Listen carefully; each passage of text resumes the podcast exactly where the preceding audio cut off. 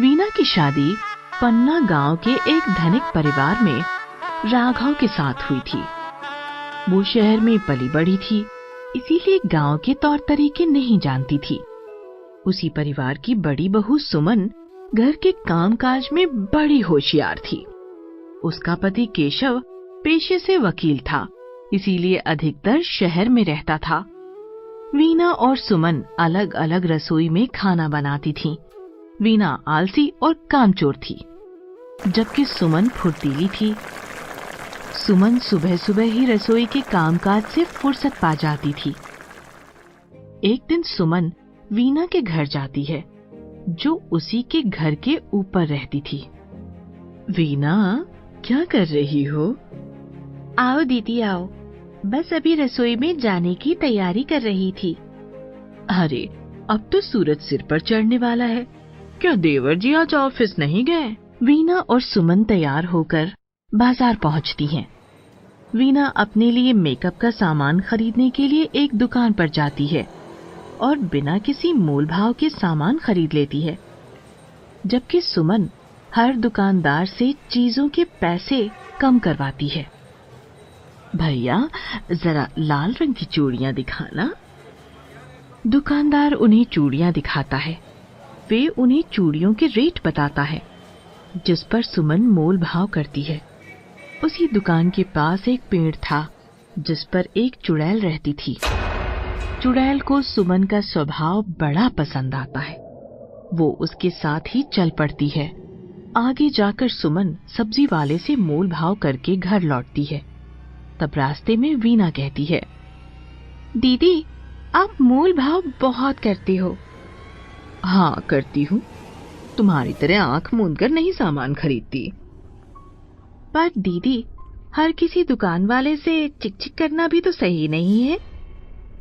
चुड़ैल को वीना की बात सही नहीं लगी। वो पीछे से उसकी चोटी खींच देती है। वीना पीछे मुड़कर देखती है। उसे अपने पीछे कोई नज़र नहीं आता। दीदी, अब मुझे ऐसा क्यों लगा कि किसी ने मेरी चोटी खींची हो? अरे, तुम्हारा वहम होगा। चलो, घर आ गया। अब मैं जल्दी से रोटी सेकूं। कहकर सुमन घर के अंदर चली जाती है। वीना अपने कमरे में जाकर आराम करने लगती है। चुड़ैल उन दोनों को देखकर सोचती है। हम्म दोनों का स्वभाव अलग अलग है। क्यों बोला इन दोनों को डराकर कुछ दिन ऐश किया जाए? फिर चुड़ैल सुमन के कमरे में जाती है। और सुमन चल मेरे लिए मांस पका।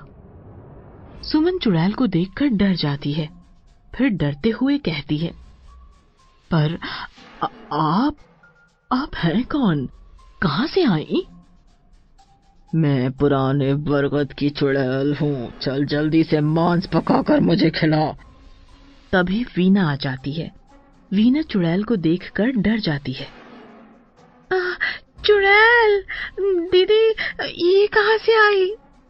सुमन उसको चुड़ैल के बारे में बताती है। दोनों मिलकर मांस लाकर पकाकर उसे खिलाती है। चुड़ैल को अब एक नया घर मिल जाता है जहाँ से वो जब चाहे तब खाना बनवाकर खाती।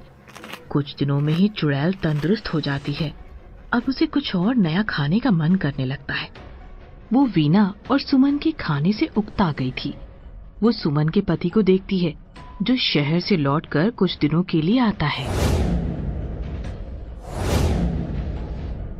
सुमन ये कौन है? अब ये मेरे पति हैं। अच्छा आज मुझे इसका मांस खाना है। ये बड़ा स्वादिष्ट लग रहा है। मैं इसे ही खाऊँगी। ऐसा सुनते ही सुमन रोने लगती है। आ, नहीं नहीं मैं भला इन्हें कैसे मार सकती हूँ? ये मेरे पति हैं। चुड़ैल सुमन को धमकाकर चली जाती है। उधर केशव भी चुड़ैल को देखकर डर जाता है। तभी राघव और वीना आते हैं। सुमन उन्हें सारी बात कहती है। राघव कुछ सोचते हुए कहता है। भाभी, आप चिंता ना करो। भाई, आप हमारे घर में जाकर छिप जाओ। मैं आज इस चुड़ैल का खात्मा करके ही दम लूँगा। वो वीना और सुमन की मदद से खाना बनाता है। फिर खाने में खूब सारा देसी घी और ढेर सारी काली मिर्च पीस कर डाल देता है। इसके अलावा वो एक माचिस और लाल मिर्च भी अपने साथ रख लेता है। फिर खुद भी वीना और सुमन के साथ चुड़ैल के पास जाता है।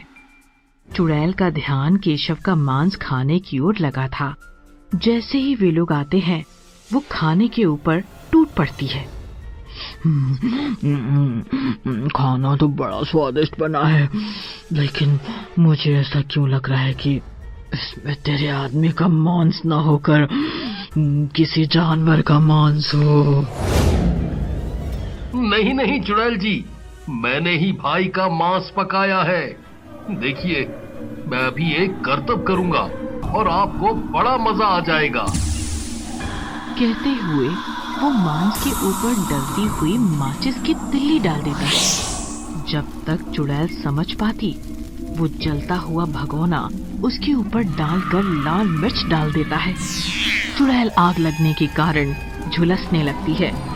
फिर लाल मिर्च से उसके तन बदन में और आग लग जाती है और उस आग में जलकर वो भस्म हो जाती है।